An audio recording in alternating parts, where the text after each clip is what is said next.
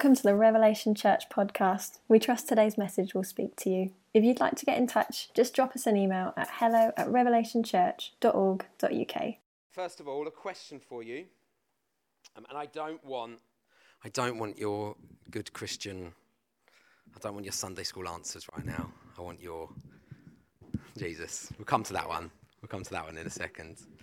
What is your um, what is your joy in life? I'll give you one for me would be watching the Rugby World Cup unfold. It's been a joy.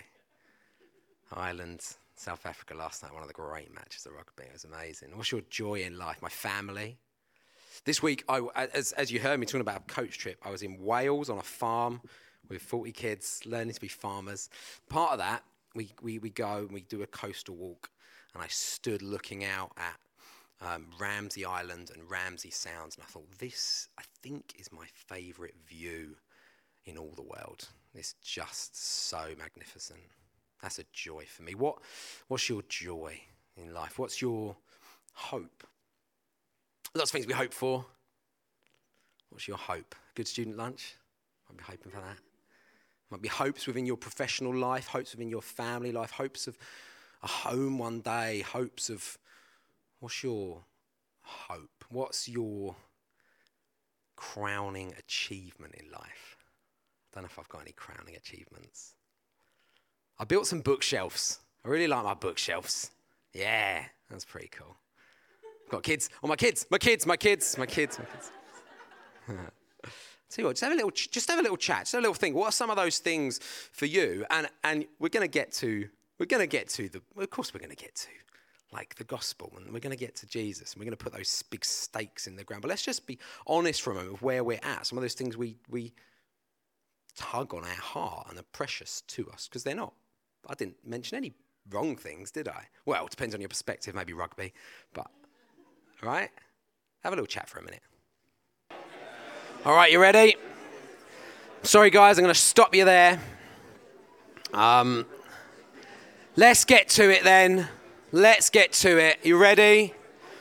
You haven't got to tell me those answers. We're going to come to what would Paul, the Apostle Paul, the Apostle Paul who says, Far be it from me to boast in anything but the cross of Christ. What would the Apostle Paul say is his great joy? The gospel. The, guys, you're meant to shout Jesus. Come on, people. Right, yeah. What would he say is his hope? Jesus. What would he say is his crown, his treasure? Right, okay, let's read this. You ready? If you're there, we'll go to 1 Thessalonians. we you guys are looking in 1 Thessalonians together. If you're there, fantastic. We're in 1 Thessalonians verses 17 to 20, we're going to be reading this morning. Oh, it's up there. Lovely. Thanks so much. He says this. But since we were torn away from you, brothers, for a short time in person, not in heart, we endeavored the more eagerly and with great desire to see you face to face, because we wanted to come to you, I, Paul, again and again, but Satan hindered us. For what is our hope or joy or crown of boasting before our Lord Jesus at his coming? Is it not you? For you are our glory and joy. Not what we were expecting. Not what I set you up for either, was it? Tricked you there. But there is uh, a big question here because Paul does say that. He says in Galatians, Far be it from me to boast in anything. Same word, boasting, boasting there. Far be it from me to ha- take pride in anything but the cross of Christ. This morning, we're going to spend most of our time trying to get these two things to fit together. How can Paul say that and that? It's like, Chloe sent me this reel recently. Yes, we are one of those couples who sometimes communicate via the medium of Instagram reels. This reel of this uh, somebody talking about um, being a vegan and how they found this great meal, and then they get out these eggs and they're like, these eggs are great for this meal. It's like that, saying I'm a vegan and yet my favorite meal is bacon and eggs. Just, they don't, right? I, I, I, I will not boast in anything but the cross of Christ. What is my crown of boasting? Is it not you guys, you Thessalonians? How do these two come together is what we're going to be talking about this morning. Let's pray, shall we? Father, we are so grateful for your presence amongst us as we lifted your name high in praise. We're so grateful that we we, we feel it, we know it, we know you're here amongst us. We thank you for your promise that you're where we gather. We thank you for your promise that your word does not return empty, and that's what we want this morning, Lord. Would it not return empty? Would we be those with ears to hear? Would we be changed by your gospel this morning?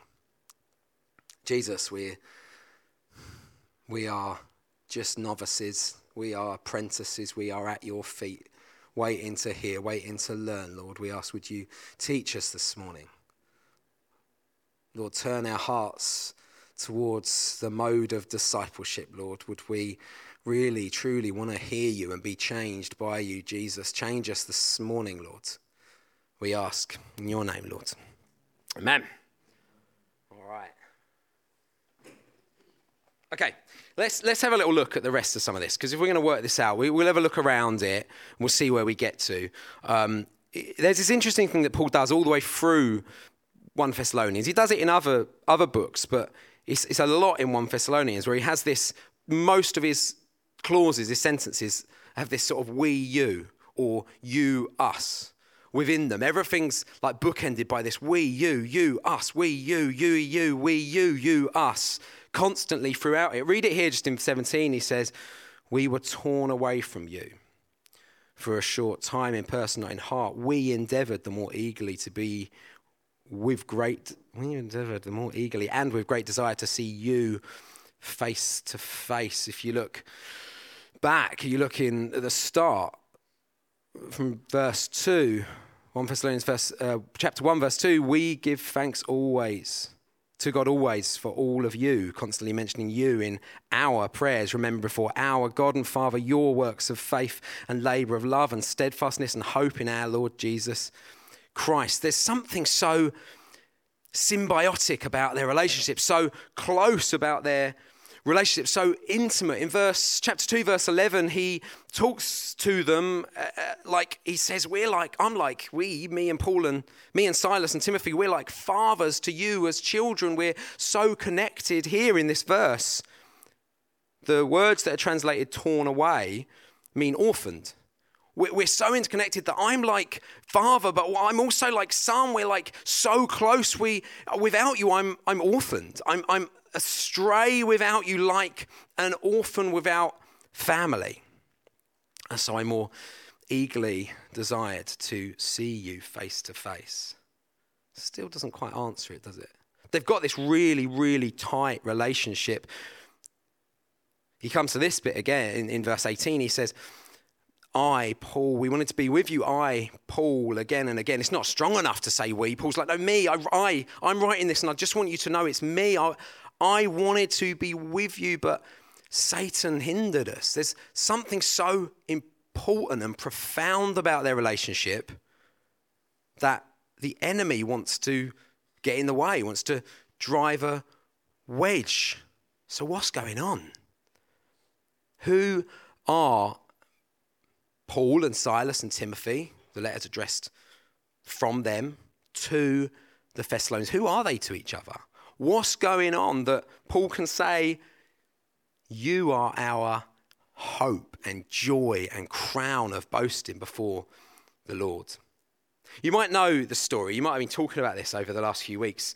Um, we, Paul meets the, the Thessalonians, this, this small church in Thessalonica, uh, in Acts, in the book of Acts. You can go and read it. If you read from about Acts 16 through to about Acts 18, you get the full story. In Acts 16, Paul's in somewhere called Troas, ancient Troy, big horse, all that, you know. And he gets this vision. He gets a vision of a man of Macedonia calling to him to come over to Macedonia. So Paul travels over, they, they go to a place called Philippi, and you are expecting boom, right? Vision, called, here we go. It, in Philippi, Paul gets imprisoned. He gets beaten and imprisoned, and they get run out of town. So they go on to Thessalonica or Thessalonica. I can't decide how to pronounce it. I might just mix it up for fun. Um, they go to Thessalonica, and there, there you think, okay, this is going to be it, and they're there for three weeks, and then they're run out of town, and then so they go on to a place called Berea, and they're run out of town. They're actually run out of the whole region. But in that time, in those weeks that they are there, they see these, as Paul and, and Timothy and Silvanus, Silas go into the synagogue and they, what does it say? They share that Jesus is the Christ. That they share that he, the Christ, had to suffer and die and rise again, and they show them that Jesus is this Christ. And in that time, there's some that hear the good news and are changed by that good news. And it says, join them, join them in the way of Jesus. That's who these people are. They're those who Paul was there. And in the midst of this turmoil, this crazy time of from city to city just being run out of town, they give their lives to the Lord. Let me take you to a few interesting places. Um, back in chapter 1, Paul says, We know, brothers, loved by God, that he has chosen you because our gospel came to you not only in word, but also in power and in the Holy Spirit and with full conviction. Because our gospel came to you, our good news, we, we proclaimed good news to you. Let me take you to verse 3, chapter 3, sorry, verse 6. Paul says, Now that Timothy has come to us from you, when Paul left Berea, he left Timothy and Silas there and he went on to Corinth. And this is probably being written from Corinth. Um, and Timothy's arrived and uh, he's brought this news. And Paul says, Now that Timothy's come to us from you, he has brought us the good news of your faith and love. That, that word translated good news there is the same root as the word translated gospel in, in chapter 1. They're the same thing gospel, good news. This language of good news, Paul doesn't use lightly he uses it to mean something profound. It's like sacred language. He says, We brought you the gospel, and now news of your faith and love is gospel to us. I was thinking about something this week. As I said I was on a farm, and there was um, these little eggs in an incubator, and they're set the temperature to 37.5 degrees. 37.5 degrees because that's the, the body temperature of mammals and birds, I think all warm blooded creatures. We can't really deviate much from it at all. If we do, we're ill. It just got me thinking about how, like, sort of, how we're just like these little containers that can only just about cope with so much. Another thing got me thinking about it because I took away these kids. They're not my class. Um, teachers were there with us uh, but I was getting to know some of them and learning some names. I was just so aware that as names went in, other children's names would just be escaping my mind because I've reached that point where I just can't. I work in a school and my teacher, and I just can't really take in many more. We're like that, aren't we? We can only take in so much food. We're full, so much rest, and we're ready to go, so much work, and we need rest again. So much um, knowledge, and it just starts falling out. What happens? What happens to a finite creature with us when the King of creation chooses to dwell in us?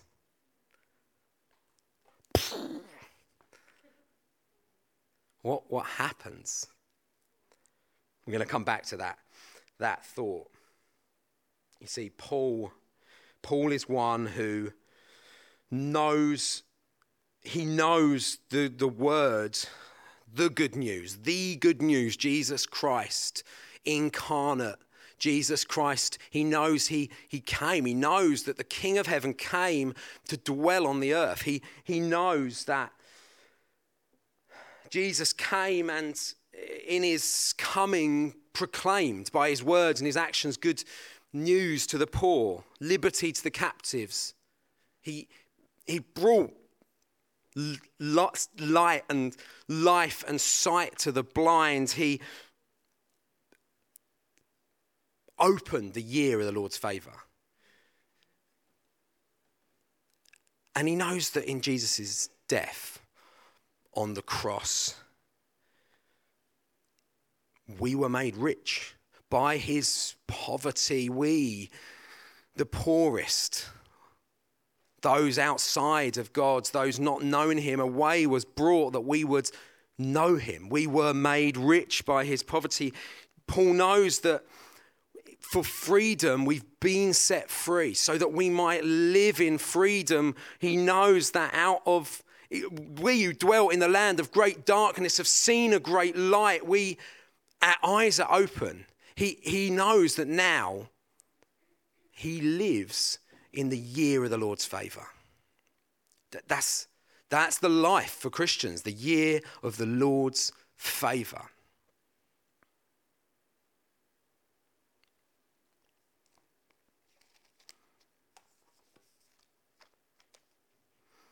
And what favor, right?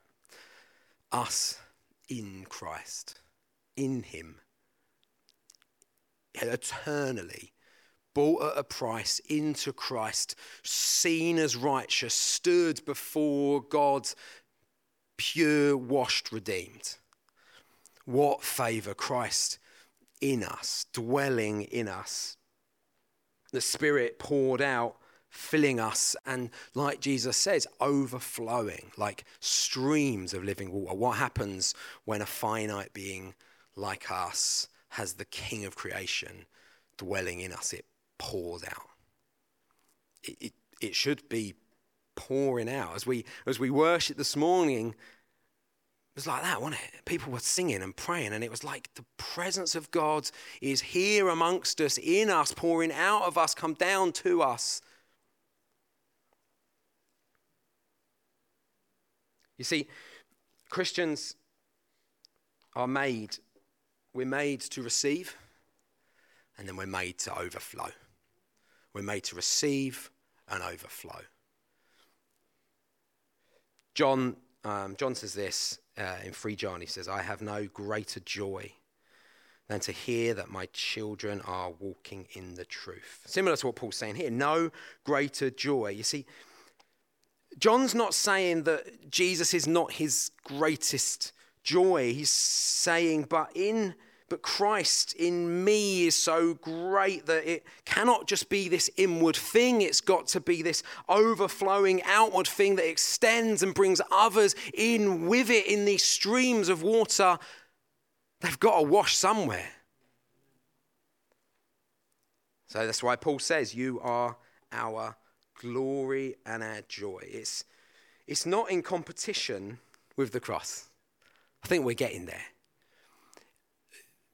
when he says, What's our hope or joy or crown of boasting before our Lord Jesus at his coming, it is not in competition with the cross. Paul's not going to stand before the king and say, Look, I did it. Here's my. He's not saying that. He's saying, Look, you did it. But you did it to such an extent that I was so transformed that it came out. And it was out and it was going out and out in streams of living water. And look at this. Look These Thessalonians here are the evidence of the great grace that you have poured into me, your loving kindness in me, that good news in me.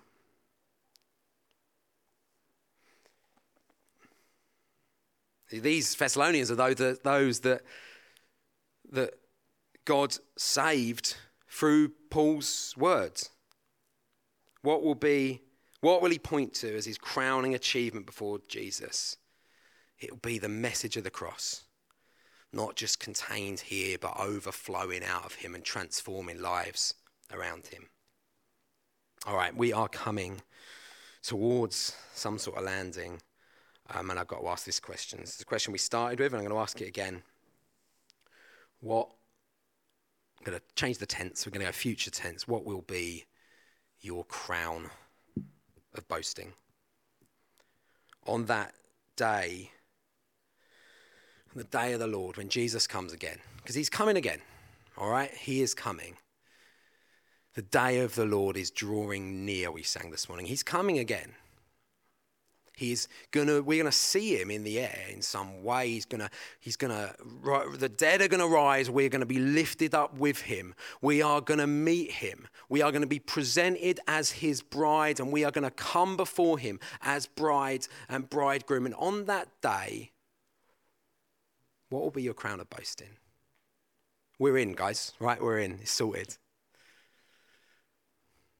Yeah, the cross alone, Christ alone, grace alone, we are in. But what will be your crowning achievement? Will you say, I did these great artworks. I made this awesome spreadsheet that solved this problem for my business. I look at my kids, where I, I look at my house, it's wicked, and my garden, look, I built a climbing frame for my kids.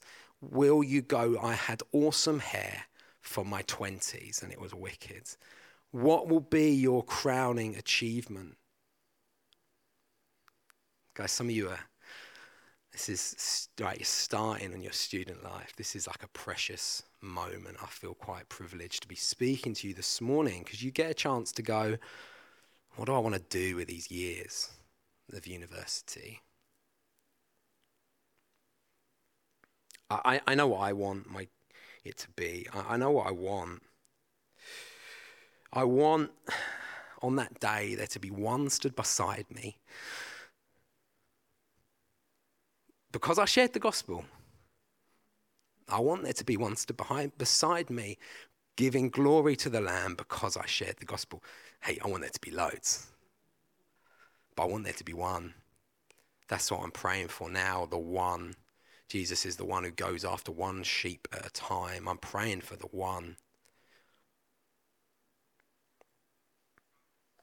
It's a massive, massive undertaking. It is our life's work, it is our mission. Jesus says, Go and make disciples. This, this, this is what we're here for.